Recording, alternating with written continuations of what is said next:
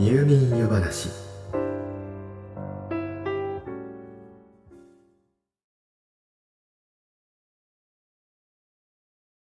この番組を聞いているあなたは今どんな姿勢でいますか？入眠夜話ですからベッドや布団の上で横になっている方が多いかもしれません。となると当然これを使っていますよね。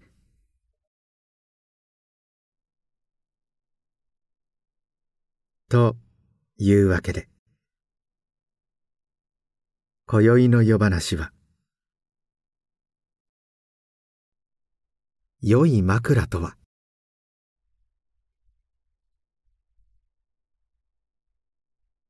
眠るとき枕を使わないという方もいるかもしれませんが少数派でしょう。枕がないと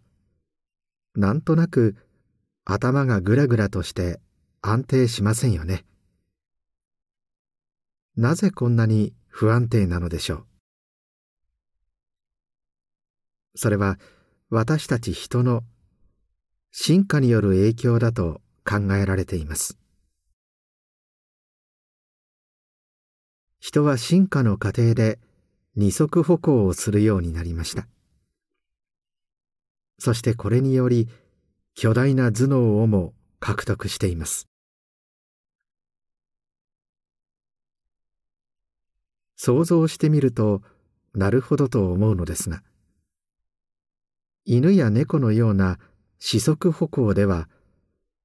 前方に大きくせり出した重い頭を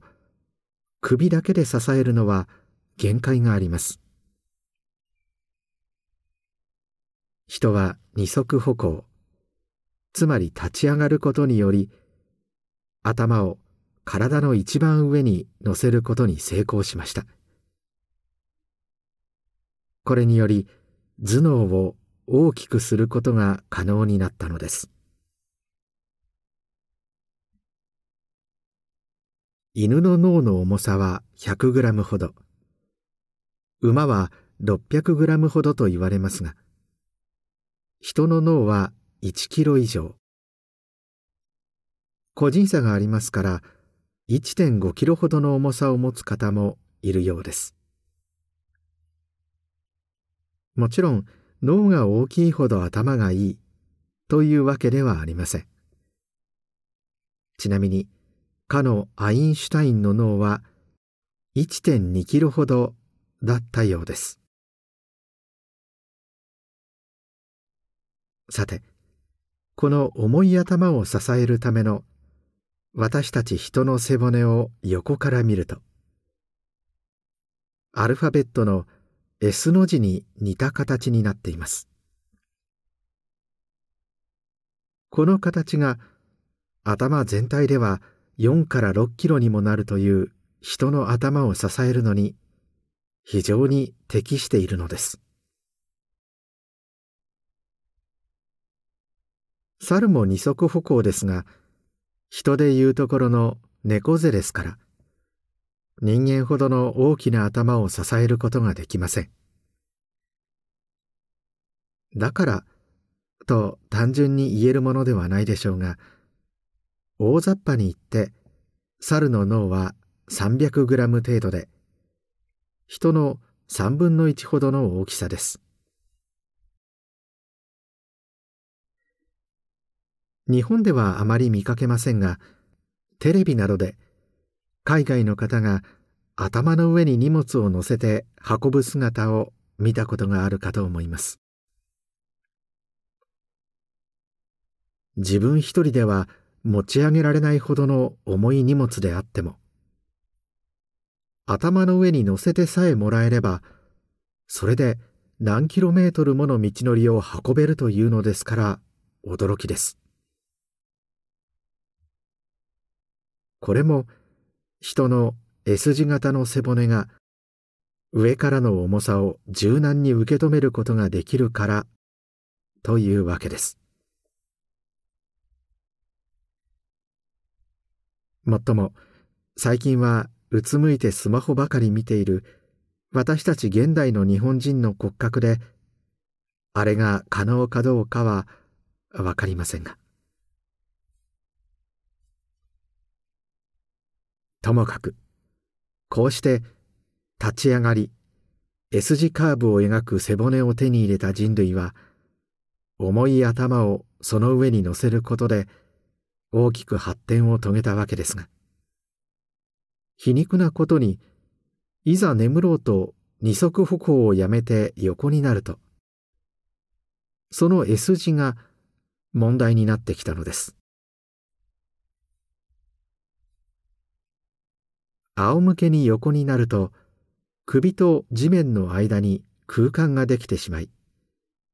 頭がぐらぐらと不安定になってしまうのです。この隙間に何かを入れて頭を安定させる必要があります。そう。すなわちそれが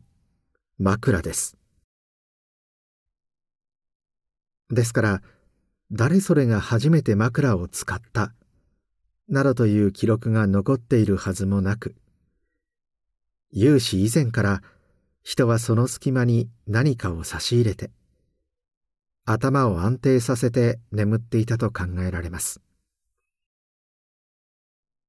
手頃なものが身近になければ腕枕をしたでしょう。となると良い枕というのはつまり首の後ろの空間をちょうどよく埋めて首のカーブを変形させずに頭を安定させられるもの。ということになるでしょう。つまり立っている時に自然な姿勢で正面を向いた時の首や背骨の状態が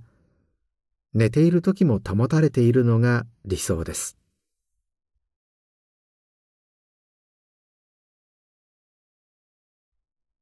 心配事がなく安心して眠ることを枕を高くして寝ると言いますがこれは中国の戦国時代のお話から来た言葉です。戦場では敵の襲来に備えて耳を地面につけて眠っていました。こうすることで闇に紛れて近づく敵の足音などを感知するわけですが枕を高くして眠るはあくまでそれをしなくても良い状態を表した言葉です。高い枕が心と体に良いということを表現しているわけではありません。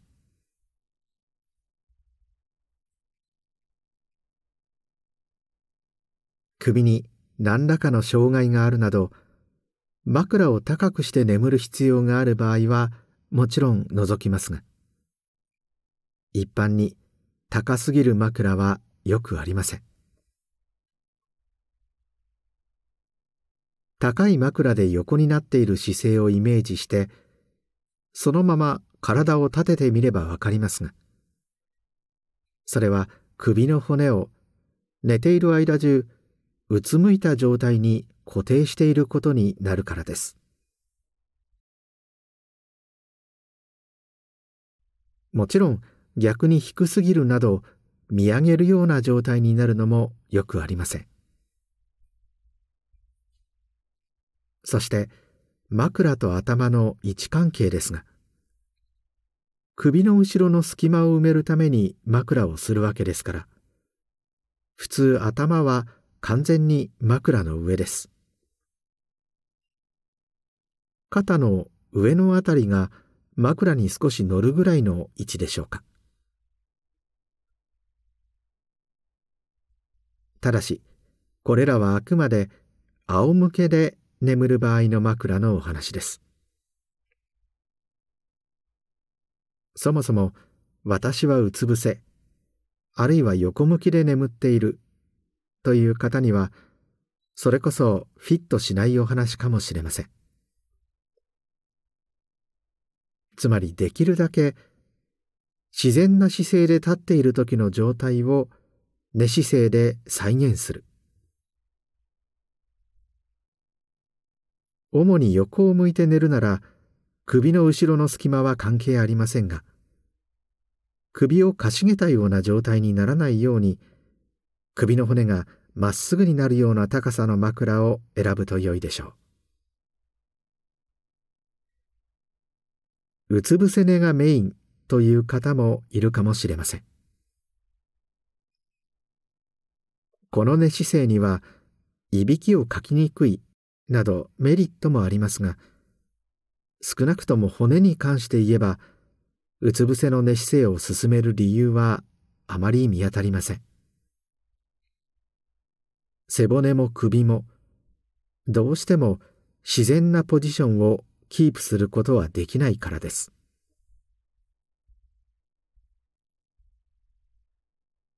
うつ伏せ寝のための枕も市販されているようですがやはり首から背骨にかけてのラインを自然に保つのは難しいように見えます。この寝姿勢は首や胸に負担がかかり痛みや体調不良の原因の一つになるとも言われますからできれば治した方が良いかもしれません。四足歩行の動物たちは大抵お腹を地面につけた状態のうつ伏せ寝ですが人のうつ伏せ寝のように首を左右どちらかにねじった状態で眠る動物はちょっと思いつきません。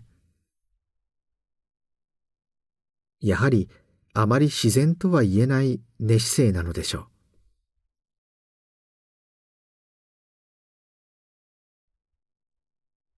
近年は枕にこだわる方も増えましたから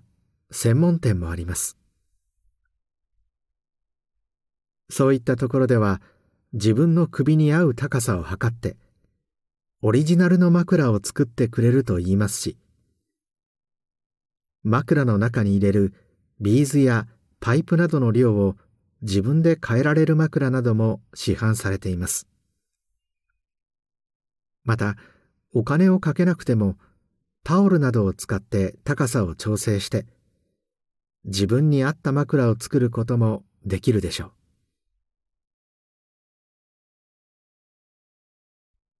ただお店で枕を選ぶときは今自宅で実際に使っているマットレスや敷布団の硬さにも注意が必要です。当然ですが柔らかいマットレスは体が沈みやすく硬いマットレスは沈みにくいわけですから。例えば柔らかいマットレスにはやや高めの反対に硬いマットレスにはやや低めの枕でなければ首の後ろに隙間ができやすくなってしまいます。お店で試した時にはあんなにぴったりだったのに自宅で使ってみたらどうもしっくりこない。という場合はですからマットレスの硬さが原因である可能性もあるわけです。また同じ理由で長く使ってスプリングがへたってきたマットレスにも注意が必要です。というわけで枕を買いに行く前に自宅のマットレスの硬さや状態をよく確かめて店頭で試す際にはできれば自宅と似た環境で試すようにしましょう。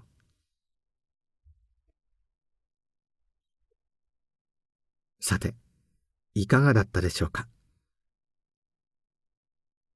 最近はさまざまな形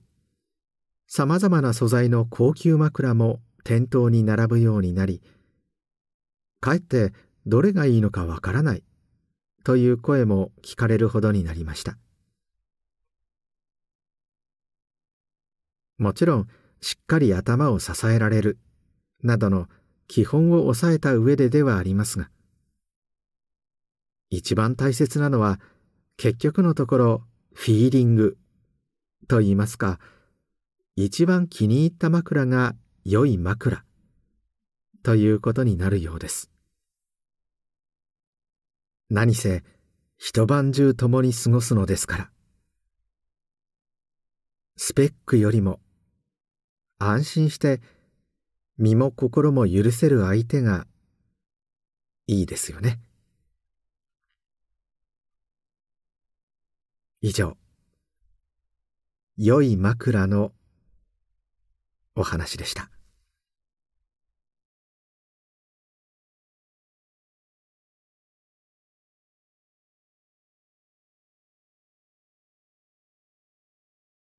おっと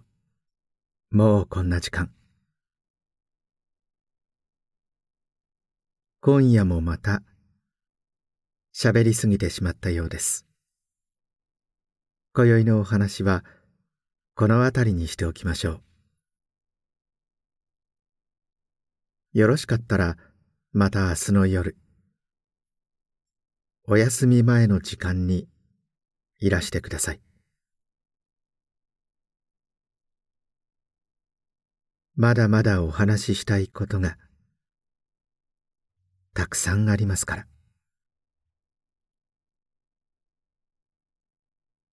それではおやすみなさい。どうぞ。良い夢を。